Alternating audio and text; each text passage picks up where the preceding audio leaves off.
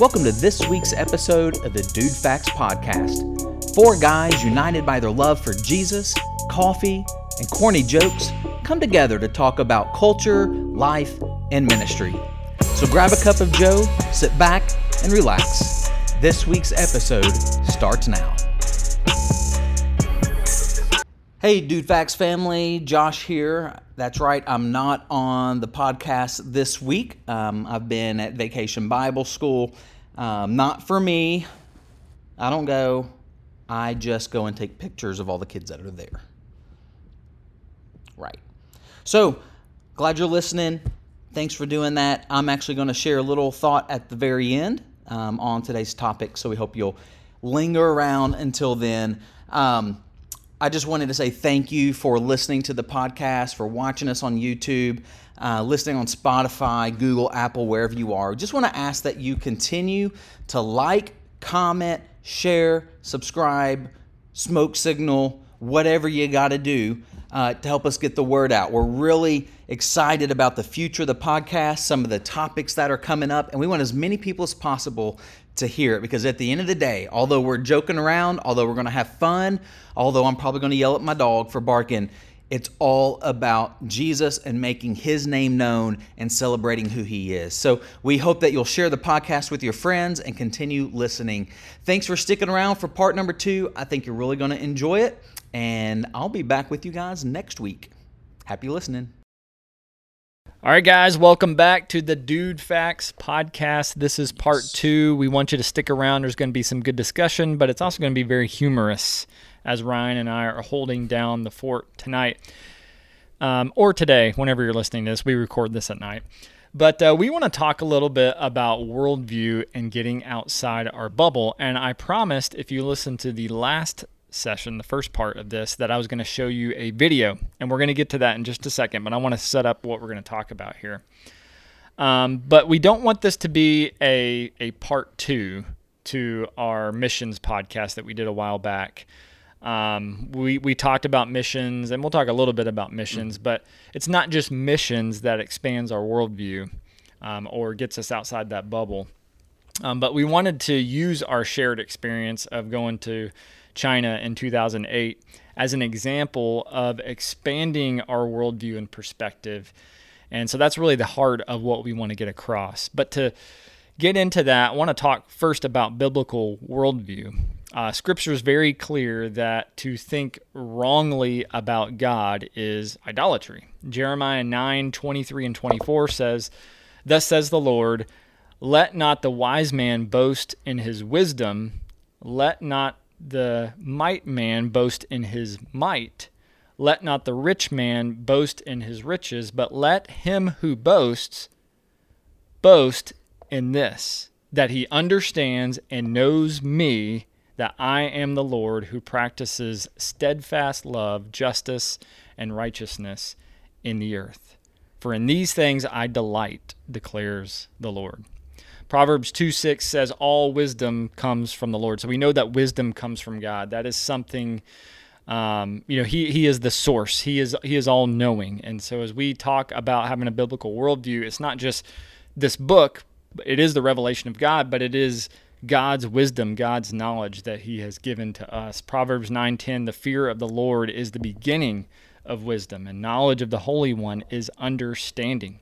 So the Lord gives us direction, He gives us guidance in His Word through His commands, through Jesus' life and the Great Commission. And so I think we understand biblical worldview. And so the, the heart of this isn't that we're going to sit here and just talk specifically about biblical worldview. Um, I think we, we know and understand that we should operate with a biblical worldview. Um, and so what that means is, is, that we go to Scripture, we um, allow God's word to shape how we live. We not take our presuppositions into Scripture and our secular worldviews and try to make them compatible with Scripture because this is going to lead to bad translation, false prophecy, flat earth, uh, things like that. But with that said, it's important that we as Christians also get outside of our bubble. Um, we not hide our heads in the sand. Um, it's important that we we get outside those norms, our comforts, um, not as a way to enjoy the riches of the world. That's not what we're talking about, but to understand how to love our world, to understand how to lead our world to Jesus and to share the gospel. Um, that we grasp a true appreciation for the lostness of our world. And, uh, you know, getting that, understanding that perspective so that we have an urgent um, heart into bringing God's truth to a world that is dying and desperately needs it, because that's our mission, as we know from Scripture and as we know from Jesus Christ. So that's really the heart of what we want to talk about is how do we do that as Christians sort of develop that deeper perspective. We have a biblical worldview. Now, how do we develop that deeper perspective for our world so that we can be most effective for God's kingdom? And so, as we talk about developing a grand perspective and getting outside of our bubble, um, what what does that mean to you, Ryan? Like, like what are some ways that that you see that we do that? Um, I think that the important thing to that for for that, you know, to in my mind is we need to understand that other cultures ha- are different and we need to approach them differently and we can't just approach everybody like somebody who is the same as us because the world is vast. There's lots of different um, not only like cultures but the things that make up that culture but whether that being their history or their in you know just like their customs things like that. And when we expand our view to think of that when we're um, you know when we're going out with the ultimate purpose of you know spreading the gospel and sharing Jesus with the lost you know when we think of that it's it helps us to meet them on their level instead of trying to ex- going somewhere and expecting someone to meet us at our level because that I feel like that is always going to fail mm-hmm. most you know 9 times out of 10 when you go you go to some strange place and you're the you're the outsider and you try to meet them you try to bring them to your level they're not going to be receptive to that yeah. And so, you know, that that part of expanding our worldview is going to make us more effective for the kingdom. Yeah, absolutely. Because uh, our world is so unique and mm-hmm. diverse, mm-hmm. and it's very easy to get into our little corner of it and think everybody thinks the same way, everybody sees the world the same way, and even in our own cities or towns. Yeah um, there are varying worldviews and cultures right there. Like one part of town can see the world completely different than just two miles down the road. Another yeah. part of town, Clarksville is that way. It's very diverse, and so that that is part of it. Um, so I am an army chaplain, and uh, one of the reasons um, that I enjoy talking about this is because of how army chaplaincy has really expanded my perspective and enhanced my worldview. So I worked in the church for, um, I mean, seven full years, but really even before that, I mean, o- over a decade, and um, enjoyed it. A lot of good things came from that, and I wouldn't trade it for the world. And absolutely um, had a blast serving God in that capacity and loving people in the church. Would do it again if God called me to it. But God called me out of that um, sort of through a Jonah experience, which we can get into another time. But um, part of it was because I was comfortable. Like Jonah was comfortable where he was. He didn't want to go and have to do something uncomfortable. But I was comfortable, and God called me out of that bubble into the army, which even though it's still in the United States, um, very different culture, and mm. obviously has sent me all around the world as well. Um, but it was amazing how I went from being in that church bubble to the army bubble and being around people that desperately need Jesus, that are lost, a very dark place, a place that deals with life and death. Um, immediately, I saw how people just right down the road from me, because the last church I served in was here, I mean, mm-hmm. right down the road from an army post, how people right down the road from me think so differently and see the world so differently. And so my eyes were just open to that.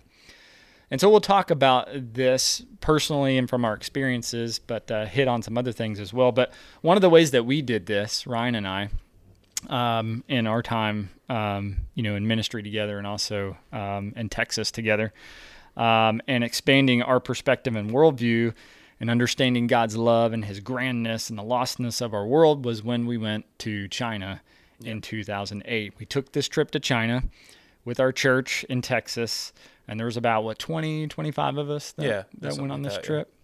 And so 2008, to give you the setting, 2008, the summer of 2008 was actually um, the same time that the Summer Olympics were in Beijing, China. And so Yep. we landed in Beijing and it was funny at the time because you land and everything around the airport and like within a mile or two of the Beijing airport looked immaculate. It was Oh, yeah. clean, it was beautiful. All the buildings were new. You saw the stadium for the Olympics. it was like clearly this is what the China wants the world to see whenever they Yeah. broadcast the Olympics. and then as soon as you got out of that, it was garbage. Oh yeah. And I'm not meaning that to be a jerk, but that's just the best way I can describe it. It was it was run down. Um, you know, there was a lot of poverty. Um, it, it stunk trash, all Yeah. that, and, and we'll talk and we'll, and we'll get into that a little bit. But Ryan and I, um, that first day, um, we were paired up in a in a at, at the hotel um, in a room, and uh, we got to our Super Eight motel in China and this is all this is new to both of us. Neither one of us had been to China. We're halfway across the world, and we click on the TV, and we see something. This was the this was our first sort of indoctrination to China, and we want to share this with you as I share this video. And you may have oh, seen this. If if so, just relive it with us. Imagine being in Beijing, China, turning on the TV, and this being the very first thing you see. So I'm going to bring this up on my screen.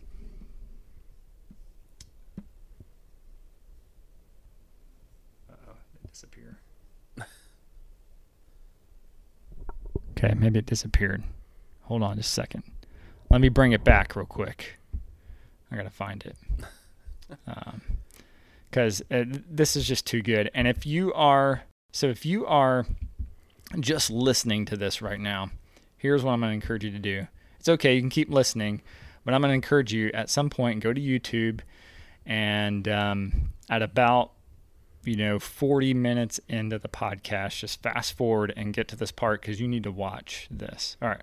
So let's try this again. I think i got it back up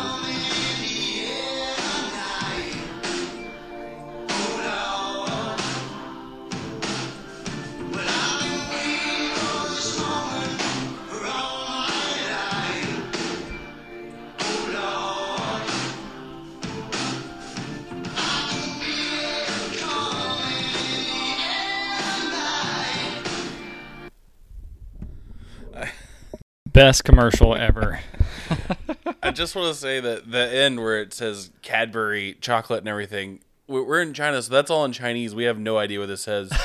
and I believe it was also like like it was like a newscast was talking about this, and like they were playing it kind of like in yeah that's uh, the right background. And so like we just thought that they had a trained gorilla playing the drums. Yeah, I had no idea that this was a guy in a suit. I thought, for real, I thought clearly Chinese gorillas are far superior to our gorillas because they can teach their gorillas to play drums. And he, he was wearing like in ears and everything. I was like, I didn't, I didn't even think about that then, but I was watching that. I was like, man, that's really, really talented gorilla. I know. I mean, they're teaching their gorillas to play drums to Phil Collins. I mean, we clearly are not the superior country I thought we were. And I just want to say, for anyone who thinks that, like, oh, of course, that was a man in a suit, like, how could you not tell? Imagine being severely jet lagged, just Yes. exhausted. We had, like almost a near, it was almost a 24 hour flight to Beijing. Yep. Um, and then we get to, we get to there, and we're just you know we're totally out of it, and that's just the first thing you see with no context and no no explanation. And, and it, it was 2008, Yes. so you didn't have these smartphones readily available to where you could like see everything. I mean, you they had Google and the internet and all that stuff, but it wasn't as common as it is now. I mean, you couldn't find answers as quickly. Yep. So it wasn't like we were going to our phones. Was this real? Um, you know, we're just seeing this, and it was a little TV. Yeah, it was what I like tube TV, like yeah, like straight out of 1986. quality. Yeah, and so the quality wasn't that great.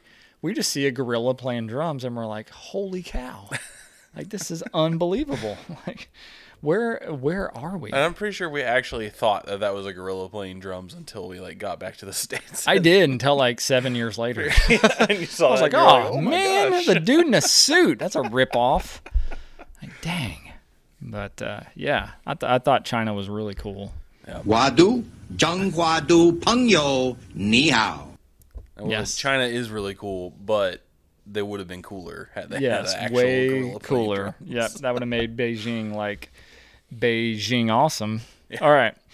Um, so we that was our first experience. We do have a few pictures that I'd like to show, and so I'm going to share my screen again. You aren't going to see me for a second. That's okay. The pictures are much better. How's that? Yeah. Oh, there's the TV. So, Yeah. so this is our room. There's the TV. So we're, we weren't lying. There's my butt with some cargo shorts, so you can tell it was a long time ago. That was the size of the TV I had all throughout college. I'm staring out the window after probably seeing the gorilla and just thinking, like, what have I been doing with my life? Like, I can't play the drums that good, but this gorilla can. so unbelievable. Look at look at our reading lights They're Very very oh, nice. Oh yeah. I, I want to say I don't know if I don't know if you had the picture of it, but there were the, those mattresses were very thin, just mm, like just yes. like a pad almost, and underneath it just just hard wood.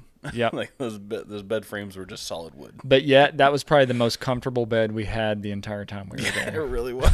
Because we'll, we'll talk about that too.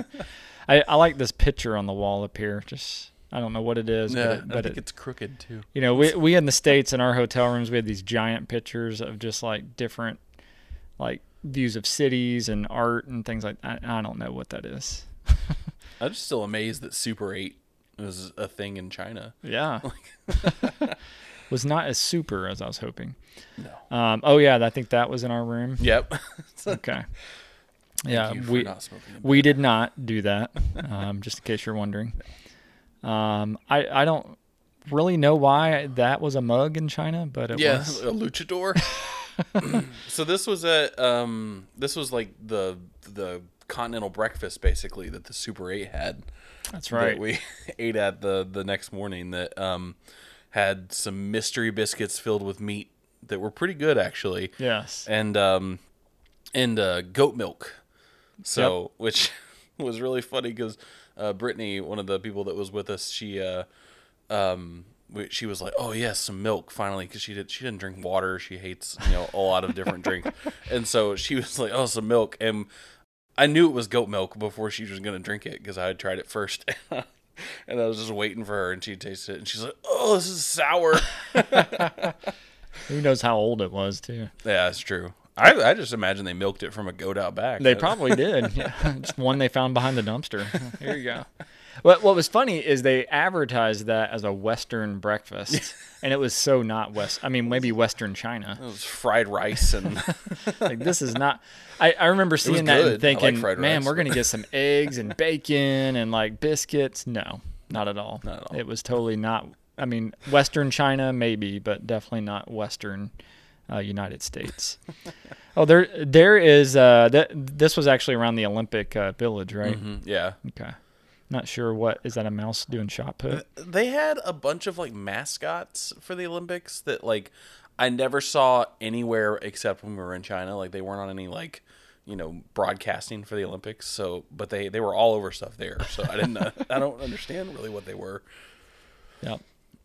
But uh, yeah, Ryan just hanging out with a mascot. Oh, there's Ryan at. Uh, this was in uh, Beijing. What what was that called? Was was this? Uh, so we went to the Forbidden City. Yeah, was Forbidden that what City. this was? Yeah. Yes.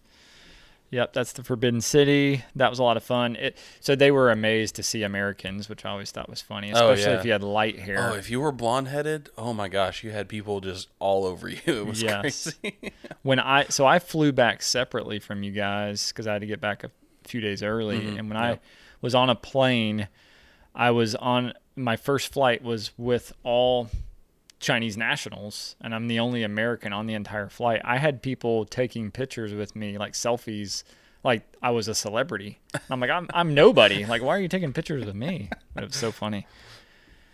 Should have offered to sign something for him. Yeah. well, luckily there was a um, a college student sitting next to me who she was Chinese but went to college in the states, Oh, okay, uh, somewhere in the translate a little bit Northeast, and you. she actually said, "Yeah, they," and it was men that were taking pictures with me, and she was like, "Yeah, they think you're very handsome." I was like, "Well, I don't know what to think about that, but all right." I appreciate that. Thank you.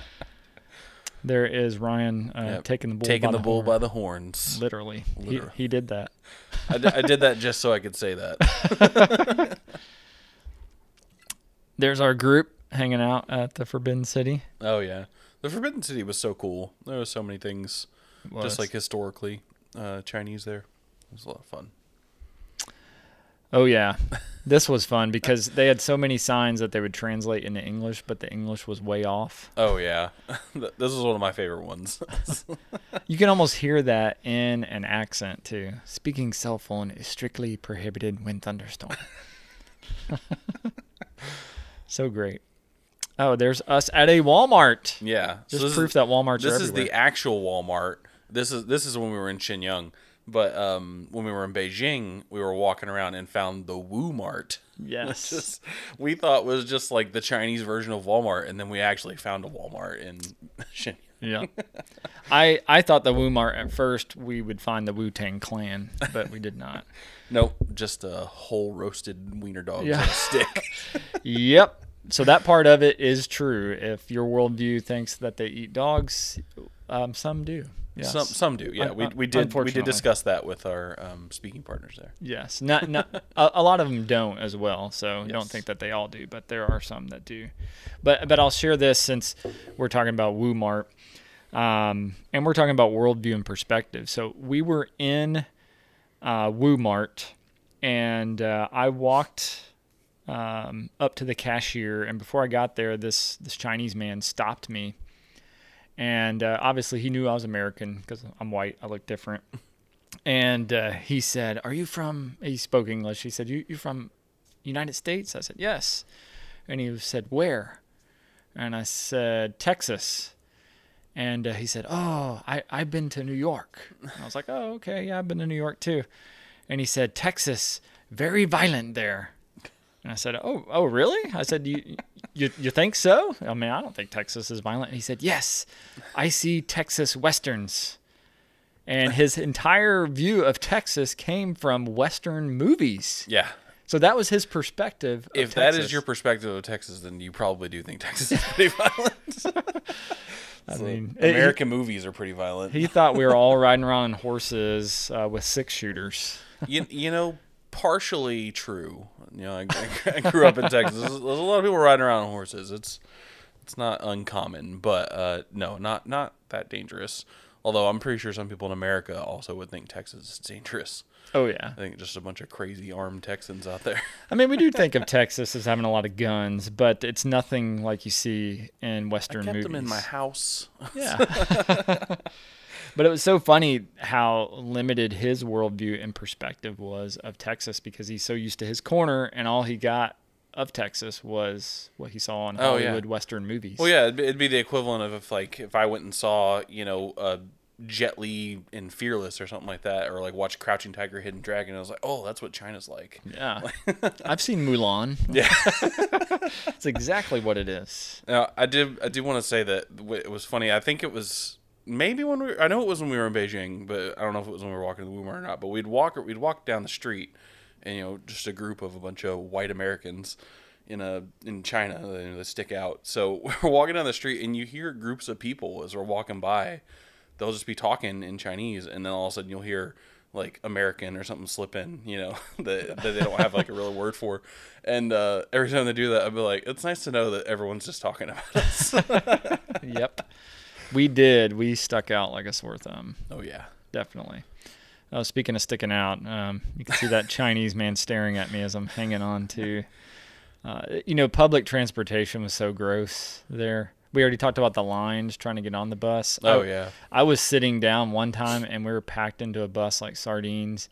And some Chinese lady stood right in front of me, grabbed the pole, and just had a whole pit of armpit hair right Oh, in my yeah. face. And they don't, I don't know if they use a lot of deodorant in China. No. Um, I think they use a lot of more like natural Yeah. smelling remedies that some people in America use and it doesn't really work. Yeah. Um, but yeah, so a lot of BO floating around. Definitely a lot of bow going around. Oh, there's me at the the Great Wall. Yep. Um, It was a little rainy and cloudy that day. We go all the way across the world to see the Great Wall of China, and our pictures were all uh, cloudy. I had one picture. I don't know if you have it, but um, it was basically you know when we had gotten up a little bit on the Great Wall. oh, that might be my last one. Oh, um, but you, you look down and it's just clouds. it was, um, Hi, I'm back. but uh, but yeah, like also going up the Great Wall is is a is a trek. It's Yes, I, I will say this is the one thing that Hollywood got right. If you saw Kung Fu Panda, where he had to walk up the stairs, yeah, that is literally what you're doing on the Great Wall of China. yep. Very steep stairs that go on forever. And like the the the taller or the higher you got, the taller this each step got. So you're getting to the point where they're like you know foot and a half, two foot steps. So Yeah. like you know your your legs are just burning oh, after Oh, yeah. It's a great few workout. minutes walking on that. I, I remember walking so far on that thing, just wanting to see if I if we could ever get to like a level part. And and I'm wanting to say it had to have been at least a half a mile, but a half a mile up these stairs, steep stairs, was a workout, and I just felt like an eternity. You're just climbing like this mountain on the wall, and I remember getting all the way up to, um, uh oh, that is cut out. Oh, yep. Happen? Well, poop. It's all right. We'll have to get back in here. It's still recording though. Is it? Yeah. Let me let me get out and get back in. Yeah, it's done that a couple times. Maybe when you get back in, it'll just start. The recording will start working. Just to make sure the audio is working. Well, Riverside is just spinning. Oh, that's good. Come on. Is there an internet issue on your laptop? Yeah, I'm not sure what's been going on tonight.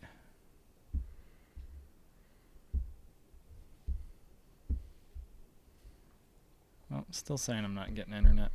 Hmm.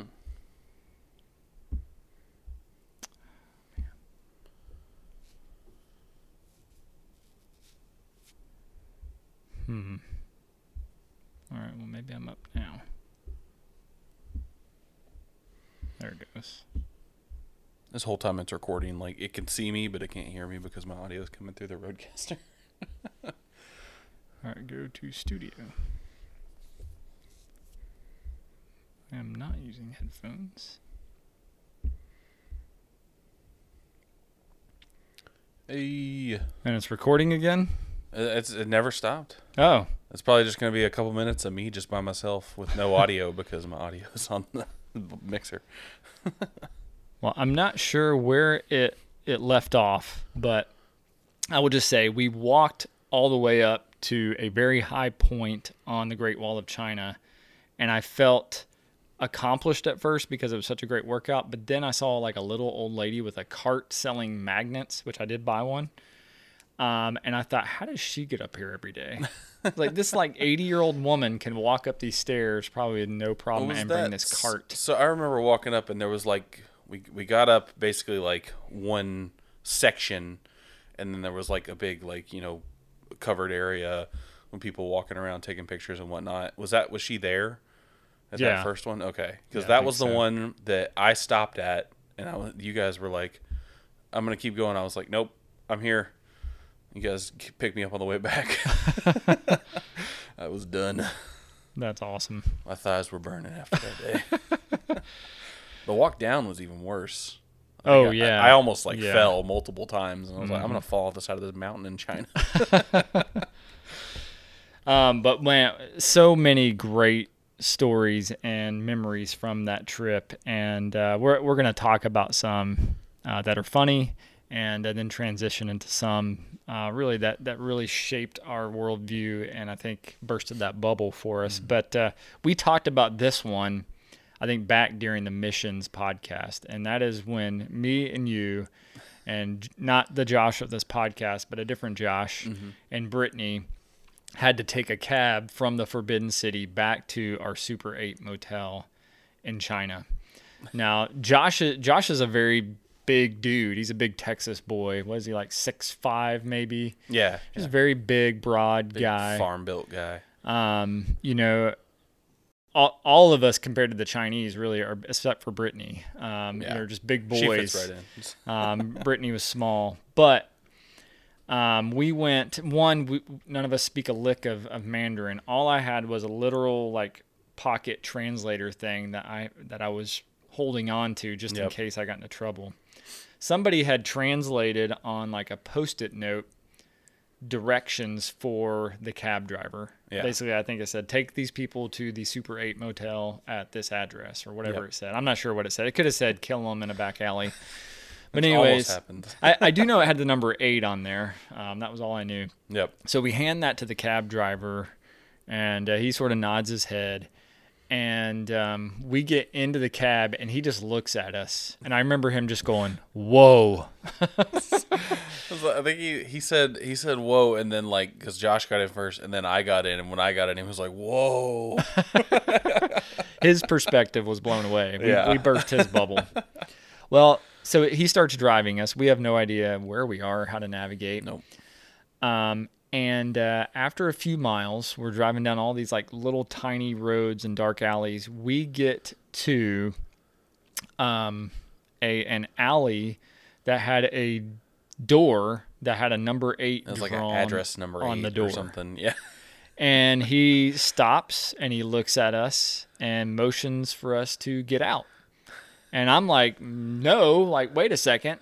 Um, this isn't where we're supposed to be. And of course, he doesn't understand us. Well, he gets out of the car and he opens the back door and he starts trying to kick you guys out. And I think Brittany may have gotten out of the car at that time, Uh, no. Um, or almost. he tried to pull her out. Oh, yes.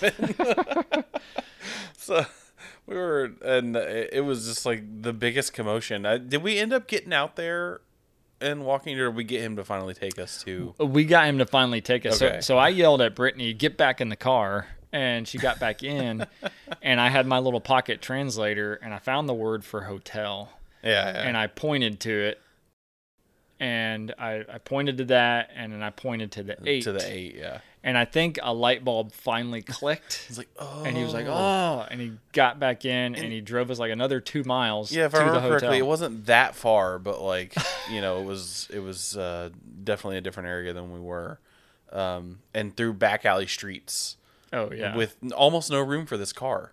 like I, I thought multiple times we were gonna clip either a person or just like the walls. yeah, It was crazy. or a dog, which would become food for And somebody. he was driving really fast down these alleys too. he like, was. incredibly.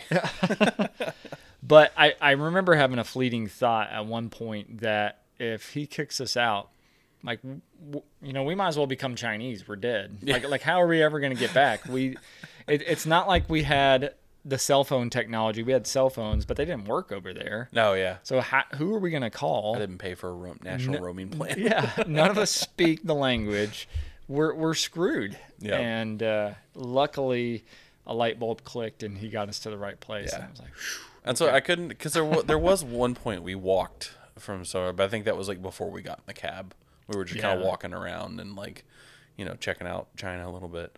Um, and I, I just remember uh, Floyd Senior walking around with us and just saying some of the funniest things about China.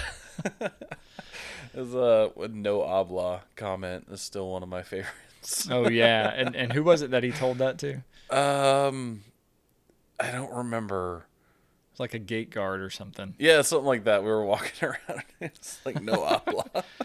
Yeah, and, and you have to know the Ingrams too. We we we love them, but um, they were they're originally from Mississippi, but they very much embrace the Texas culture.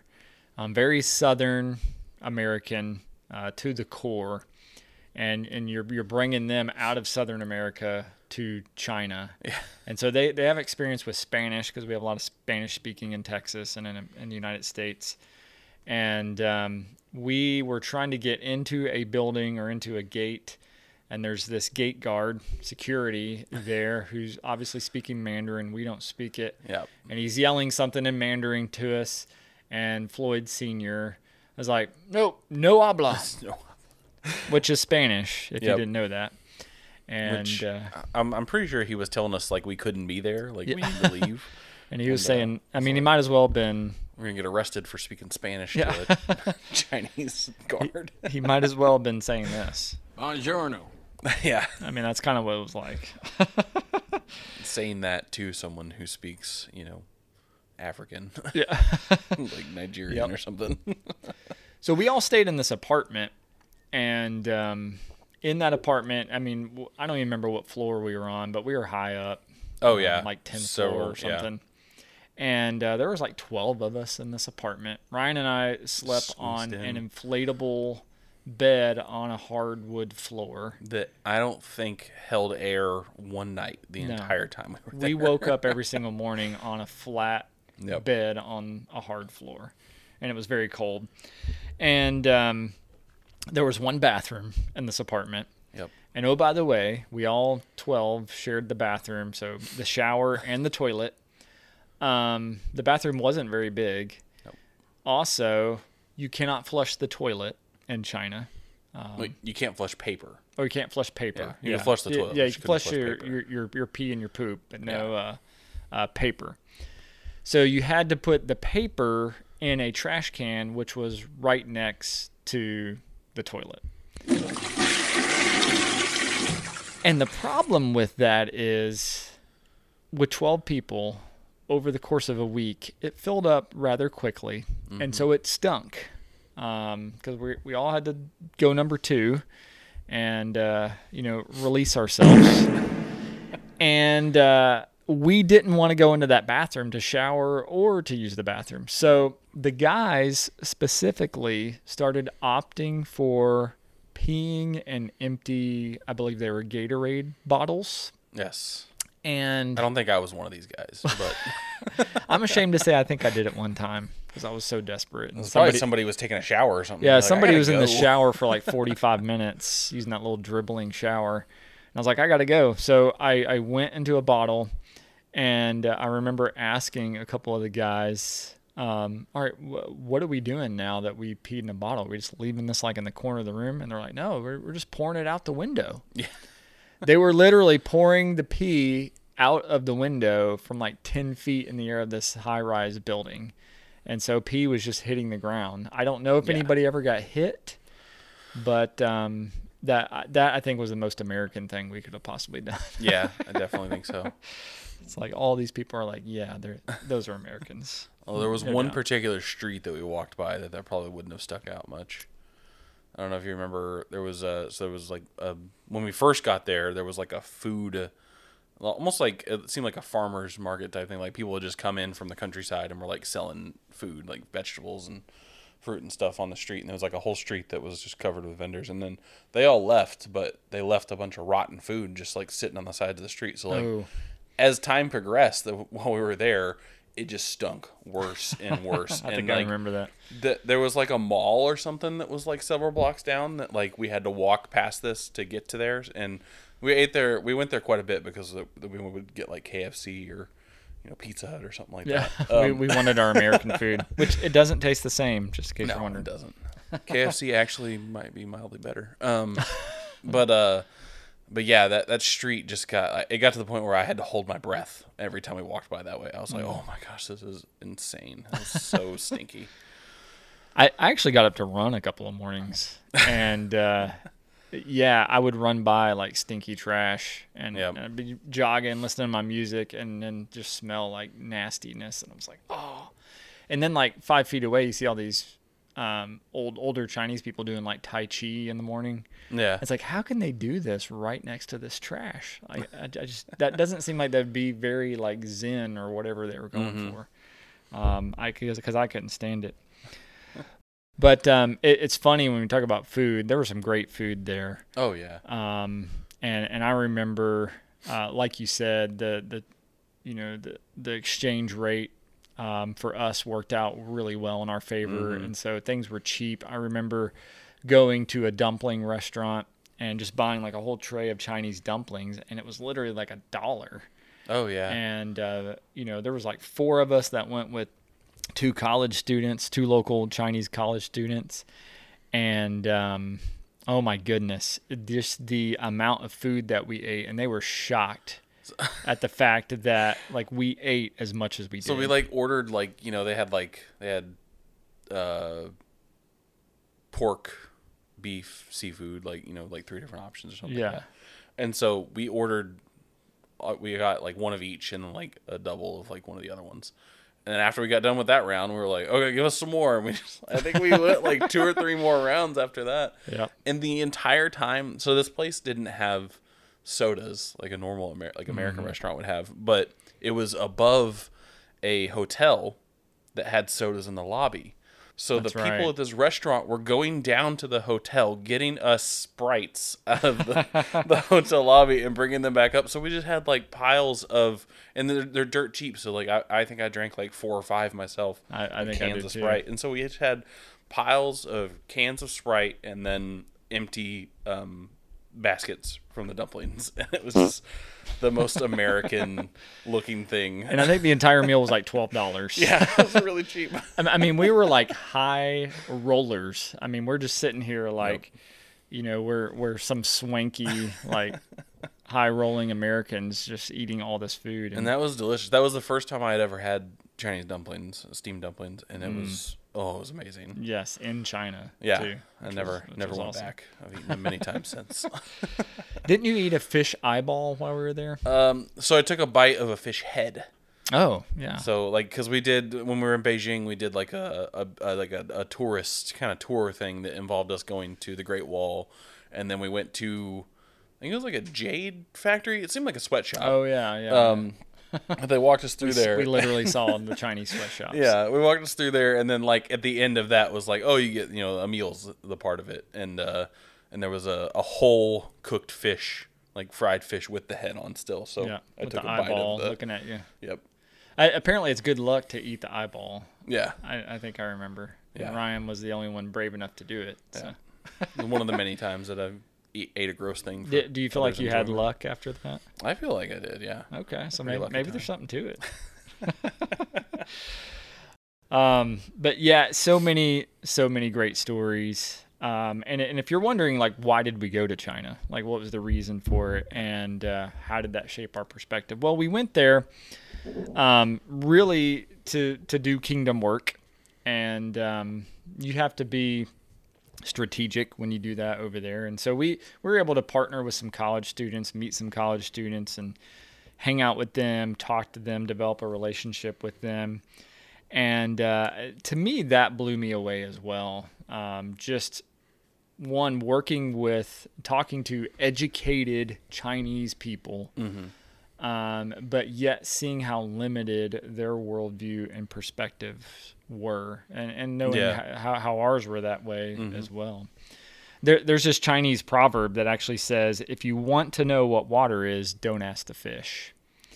And uh, you know, meaning that you know, we obviously see water as something that uh, gives life, but fish see it as this is home for me. Right. And sometimes we can get so caught up in where we live that we don't even understand fully the magnitude of where we live and the opportunities that we have. And, um, you know, we just see it very one dimensionally. And that was clearly, I think, something that God spoke into me as we went there of just expanding how great the world is, our great big round world um, but how populated the world was as well. Because we went to the top of that apartment building, Yep. and I remember going to the top of it, and just staring off into the distance and just seeing apartment buildings, high rise apartment buildings for mm-hmm. as far as my eyes could see. And we're up, I mean, this is probably like 15 stories or so. We're up on top of it, so we can see pretty far, miles and miles and miles. And it's just miles of apartment buildings. Mm-hmm. And Shenyang, I don't remember, is it like the eighth largest city in China or something like that? Uh. Or, or actually, I think it may be way less than that. But it Yeah. had like over a million people yeah, there in, and it's, in and it's still pretty small, and it's it's you know northern China, you know, and and really like right next to Shenyang is basically like you know if you get to the if you get to the edge of the city, which I did by accident on a um, a bus with uh, one other person, uh, we got there and it's just like it looks like a barren wasteland out out that way, but like the other way, like the city is just so there's so many people compacted into this area. And it's it's just insane. And that's and that was like a relatively small city for uh, for China. And they had like you know a university and like you know big like shopping areas and stuff. Like it, it wasn't like a small town. Yeah. it was it was still like a, bit, a city that you would think of a big city here. Yeah, absolutely. I mean, it, it, it was it was it just blew me away, like how large the city was for being not not even one of their biggest cities, but Yeah. also again just seeing those apartment buildings, and I'm thinking, I, I there's apartment buildings as far as I could see, knowing those are all filled with thousands upon thousands of people. Um, I God really gave me an appreciation being up there about the amount of people that Yeah. were in China. Of course, we know China's the most populated country. I think India has just passed it actually. Now. oh really wow Yeah, just recently, like this year uh, or last year. But um, you know, China is you know does have a lot of people, a lot more than uh, the United States does. But it blew me away how many people were there and lived there, but also how many of those people don't know Christ yeah because we know that you know it is obviously a communist country. Um, it's not impossible to uh, worship God there. Um, not even as restrictive as I thought as we thought. that it was, one of the surprising things because we walked by like a Christian bookstore Yeah. in China and um, you know it's like it's it's like the Christianity is not outlawed in China but like free unrestricted Christianity is and Yeah. so like it's like it's like okay you can believe this but it has to be like the sanitized version that the government allows Yeah. Yeah, you're, you're there's no separation of church and state Right. there. I mean, it is very much the state oversees the church. Yep. And so you have to worship in accordance with how the state tells you. Um, so obviously, like you said, sanitized. Um, but yeah, I mean, it- technically there there are elements of worship that can occur there. Um, and then they do have churches that are more free from state control, but it's only for people that are not Chinese nationals. Right. Because we went to a church that Yep. was run by mostly Africans. Um, I think had some Australians and others. yeah But you had to show your passport to get into. yep you had to Uh, prove or- that you were not a. Chinese citizen Yep, yeah, to be able to get into it. And so that that was very eye opening. In fact, at that Christian bookstore, I bought a. Um, actually, it obviously couldn't read anything. I was just trying to find anything that I recognized, and the one book that I recognized on the shelf was Rick Warren's Purpose Driven Life because Yeah. it had a very like distinctive um, cover, and uh, of course it's in Mandarin. And I thought I'm going to buy this, and I had the opportunity to um, speak to two college students in particular. They were college seniors, what we would know as college seniors. Uh, they were going to get married. They were engaged. Um, very smart. Asked me a lot of good questions, but I ended up buying that book for them. But what blew me away was a conversation that I had with them because uh, one of the first conversations when we began talking is they asked me what I did, and I told them that I was a youth minister, and they had no idea what that was. yep And I had to explain it. I was like, well, I, I work in a church with teenagers and, um, you know, teach them about my faith, Christianity. And they were like, oh, okay. And, and they still didn't understand, but I think at least knew the term Christianity right and we got on a bus um, to take a trip one day. I think it was the day that we went and ate all the dumplings, and uh, he taps me on the shoulder and he said, Tell me all about Christianity. Yeah. And so it was about a 45 minute bus ride, but I, I had to give him a synopsis of the entire Bible in 45 minutes. Uh, and I was not prepared for that, to be Yeah. honest, but I, I did the best that I could, you know, talking about creation and ultimately led to Jesus and him coming to earth and dying for our sins. And so it was an awesome opportunity to share the gospel with them. Um, but what blew me away is they had never heard that ever. And here we are in a metropolitan city with millions of people, educated people at a university there. Um, and by by educated, I mean they they were about to graduate. So Yeah. college degree, metropolitan city. You would think th- these people have an understanding, or at least a worldview, where they understand culture and religion enough Right. even if it's not their religion or not one that they practice or that's commonly practiced in China. But they had no idea. It was the first time that they had heard that.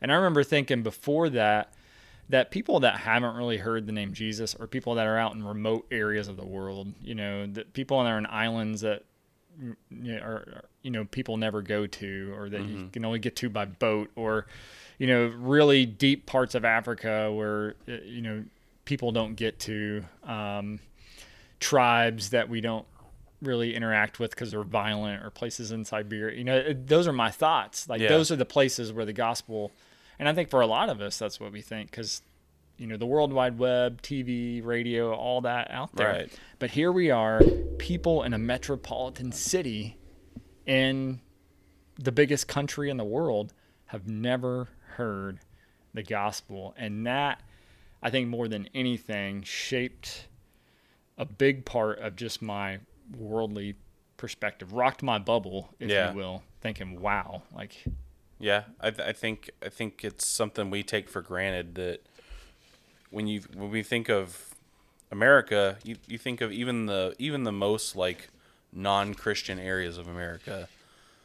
Those people have heard about mm-hmm. Jesus and Christianity before.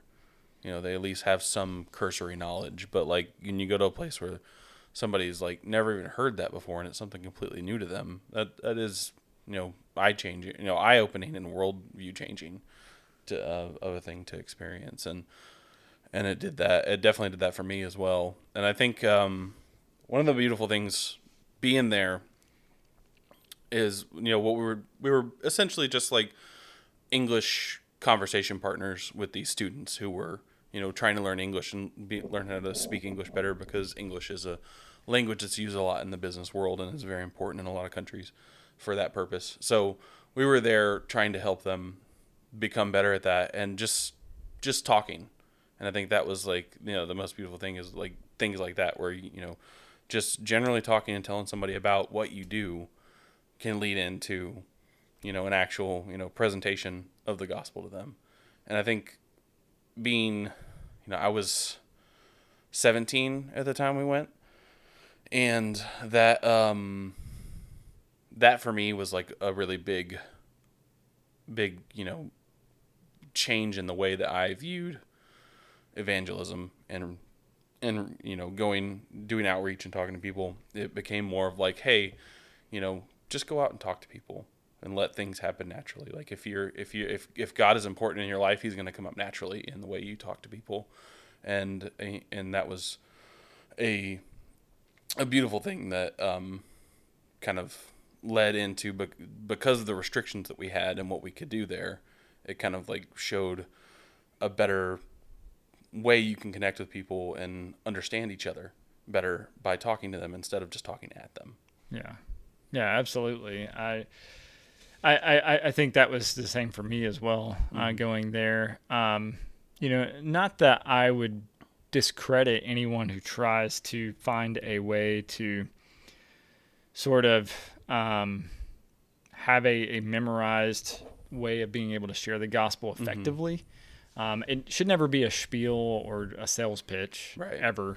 Um, I'm not a fan of that, but you know, if it helps you to, to sort of learn certain verses that help you share the gospel effectively, sure, absolutely. But yeah, organically is, is really the way to go. Sharing your story and what Jesus has done in your life, um, that that is the most impactful. um, I've seen the same thing as I've transitioned into you know really being a missionary in the army is that um, you know the army culture isn't communist, but um, like a lot of workplaces, um, talks about you know obviously n- not harassing your coworkers, you know whether it be sexually or um, you know verbal abuse, and part of, and one of those things is you know not pushing your faith on your coworkers. Right. Um, it's not that we can't talk about our faith openly. We can. Um, we can worship freely. It's just not pushing it on to somebody else. And that's where we have to be strategic. But I also think we have to really look at how Jesus did it. Because I don't think Jesus would go into a workplace and necessarily push it on to somebody. Because I think Jesus would let it happen organically. And it's about just showing people what's most important in your life, loving them, and uh, trusting that God's going to give you opportunity to share the gospel and share it organically, um, because He absolutely will. Um, obviously, China did that for us. Um, it was one of those things that just enhanced our worldview. And um, again, it's not just mission trips that do this. There's a lot of things that I think can sort of wake us up to realities, even within our own city. Um, and it's not just um, you know experiences necessarily. I, I think there's a lot of things that can help shape that worldview. Obviously, again, the Bible giving us that biblical worldview, but it's our work in God's kingdom and the things that He's called us to, and being willing to step outside that bubble and being willing to do something maybe that's uncomfortable.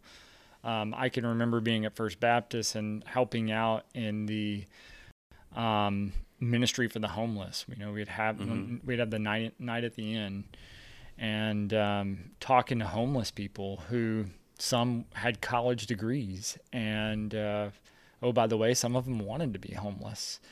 And here these were people even in our own city.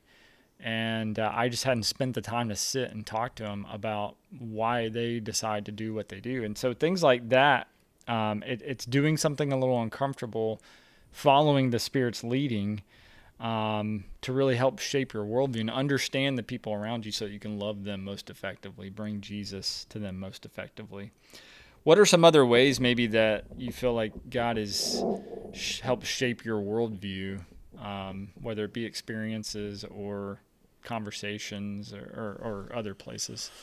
Um, I think, you know, I talked I talked earlier about you know meeting people, you know where they're at, and not expecting them to come to me essentially, um, or you know come up come to my level to understand things. You know, and when we we went to Puerto Rico multiple times, um, I, I went with we went with First Baptist, and then I went again um, with uh, Community Life and Josh um, again, and we there was a lot of people that we worked with that didn't speak any English.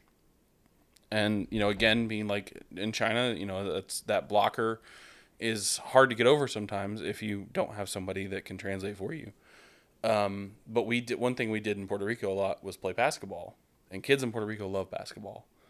And just just just being able to be there and be with them and connect over non-verbally over something that we have a mutual um, connection with I think that kind of opened up a, a way to me to where you know when you're meeting people where they're at, it's also about finding commonality with them, and and um, and I think we did um, a lot of work. You know, we we obviously didn't speak English, but we were able to open up avenues for people that were working with us that did speak Spanish and that could communicate with these kids, and um, and I think that really helped kind of change the way I approach things when I'm when I'm talking to people. I I try to I try to come to people and be like, "Hey, I even people I speak the same language with, I'm like, I speak I want to know what makes you tick and I want to know what commonalities we have.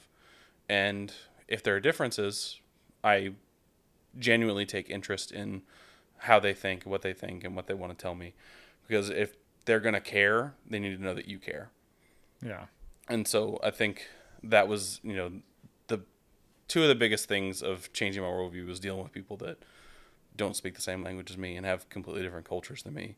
But it's it's good to have that because it's even affected the way that I interact with people locally here in the states. Absolutely, and it, you know, not only is it different cultures, but it's people who just think differently than you, Yeah. even if we're the same culture, and so that can mean people that think different than us politically, or people that think different than us about, you know, a, a variety of, of things or issues, um, even people of different faiths, and why they, um, you know, what what makes them tick as a a Muslim or as um, you know a, a Jewish um, believer or a um, uh, Mormon. And uh, it- that's been one of the cool things actually about Army chaplaincy is I've been able to work with chaplains of different faiths and really sort of understand their worldviews a little bit better. Um, we're going to disagree, and that doesn't mean I, I change things, you know, as far as what I convictionally believe and what God has led me to understand through His Word and what He leads me to. But doesn't mean that I have to be a jerk, or um, it doesn't mean that I have to be so prideful in that that I don't take time to understand them and where they're coming from and love them and hear them and listen to them um, it's okay to sit down with somebody that you disagree with and have coffee so that Yeah. you can come to an understanding. It's that love and that's that understanding that I think is ultimately going to help us more effectively lead people to Jesus and for people to see Him for who He is. And um, I I think those are ways that can us for, again expand our worldview, get us outside our bubble. Is not being afraid to have those conversations with people who think differently um, jokingly, we've been talking about the flat Earth stuff and having conversations with people, granted via TikTok and Instagram, which is not the most ideal online, obviously. But uh, to be honest, it, it it's been a little interesting to me. Even though I joke about some of these wild and wacky views, um, it's interesting to me, and, and I find myself wanting to know more. And I did ask the question to Jay, the guy who was commenting so much on flat Earth. I said, "Why does it matter?" Right. And ultimately, at the end of the day, why does this issue matter? I understand you believe it. I understand there's a lot of weird things that you believe about it, but why does it matter? And unfortunately, he never really answered that question mm-hmm. um, because that that to me was the biggest thing that I wanted to understand. Like, why is it so important to get this issue right? And I think it's it's worth having some of those conversations with people that disagree with you. Like, why does this matter so much in your life? Mm-hmm. Um, because when we just sort of dismiss it as that's stupid and we stomp on it, it's something that is very crucial to them. Um, and I think we automatically close a door to be able to share love and truth with them, even if we still disagree with why it matters to them. Right. Um, you know, if we just simply wipe it away and say we don't care, like you said, then they're not going to care about what we care about. Right. So I think that's important. Yeah, and I think that I think that when when dealing with people who differ from you, it's showing them that you love and that you care, and they if as long as they walk away with that, regardless if you if you end up agreeing on anything or not, that's what's important because somewhere down the line, that could be used, you know, by God to open up a, a door to them, and Absolutely. you don't know when that could happen or who it could happen with. It could be somebody else. Hmm. Yep. They could be like, hey, this one person who said they were Christian showed they cared about me, so I'm going to be more receptive to this other person later down the line. You know, Yeah. you never know what you're gonna what you're gonna affect. That's right. Well, this has been good stuff. I mean, we could continue talking, but um, we probably need to wrap up. And uh, it looks like Josh is not going to make it. So sorry, you're not going to see Josh's. Uh, Dang. dang, man. You're not going to see Josh's face on this uh, podcast unless he inserts it later. Soda pop. Big fresh can of soda pop. Ryan's going to finish his dang soda. And uh, we're going to finish this podcast. Thank you for joining us. Hopefully, our reminiscing of our China trip maybe helped enhance your worldview a little bit. Um, maybe even some presuppositions that you had coming into this podcast about the world, China, or whatever. You thought, wow, okay, that's a little bit different than I thought. Um, if so great that that's really the goal of this is just that we continue to be lifelong learners um, i obviously that wisdom comes from god but i think god is continually teaching us every single day and we have to be open to it and realize we don't know it all because there are things daily that I'm like, okay, I didn't know that. I didn't yeah. fully understand that, and that's okay. Um, what what is it um, that Socrates said, like about uh, true knowledge is knowing that you know nothing, or something like that? I don't Yeah, remember. I I'm probably getting that wrong. Uh, I just remember in Bill and Ted them saying that. Wyld Stallyns, by the way. Um, Bill and Ted, uh, they said that, and they're like, "That's us, dude." so yes, that's where we will end. Uh, Bill and Ted reference. Thank you for joining us, and uh, we hope that you guys have a fantastic week and uh, keep learning. Hey everybody, um, Josh here with my dog Harley. This is the dog that you hear barking in the background of a lot of our episodes. Well, until um, Jeff Ryan and myself started recording in the same room at Jeff's house. He has a dog, but his dog is nice and not weird and doesn't bark at everything. Um, but Harley's nice. He really is. Um, I give him a hard time because he's from Atlanta. And, um, you know, that's just such a different world down there. Uh, in fact, when we got him, you could tell that he had been hardened by, you know, that kind of life. And um, being raised in that atmosphere had kind of made him street hard, you know, like thug life.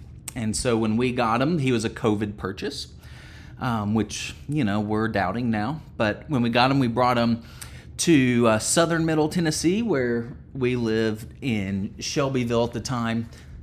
I want you to still be able to see him. See if I can. There we go. Look at that sweet puppy. Um, we were living in Shelbyville and much slower pace of life than Atlanta, and people were nicer and um, things like that. So it took him a bit to adjust. Um, and he had a change of worldview, right? Um, just going from Atlanta to Shelbyville or Cheville or Chevel, depending on how long you've lived in the area. So, um, and that's kind of what you talked about on the podcast a little bit, just how, how we deal with um, when we're challenged with people of a different worldview and, and how um, we should maybe broaden our, our worldview a little bit and definitely adopt more of a biblical worldview. Um, and so uh, I wanted to share just one thing that I've experienced in some of the travels I've had. I've, I've definitely been blessed to um, to have opportunity to, to travel a few different places in uh, kind of kind of local international trips to Jamaica, um, Dominican Republic, and Puerto Rico. All I promise mission trips. Um, we did serve the Lord there uh, in each of those countries. Um, and I know Puerto Rico's not a country; it's an unincorporated territory of the U.S. I, I get that. Um, so I- I've been there, and then I've had the opportunity to be in several African countries on trips. I've been to uh, Malawi and Ethiopia, Rwanda, and Uganda. And one of the things that hits me every time I've been to those countries, because I've been to each one except Jamaica and Malawi multiple times, um, is how differently Christians in those contexts interact with each other not just with their society, but but with each other, because it's so different than what we experience here uh, in the U.S., especially in the southern United States. Uh, in, in so many of those places, they're they're meeting, and maybe he might bark. They're meeting in, in makeshift uh, facilities, no air conditioning, maybe dirt floor, just depending on where you are and what the situation is. But one thing that they all had in common is that they love each other really well.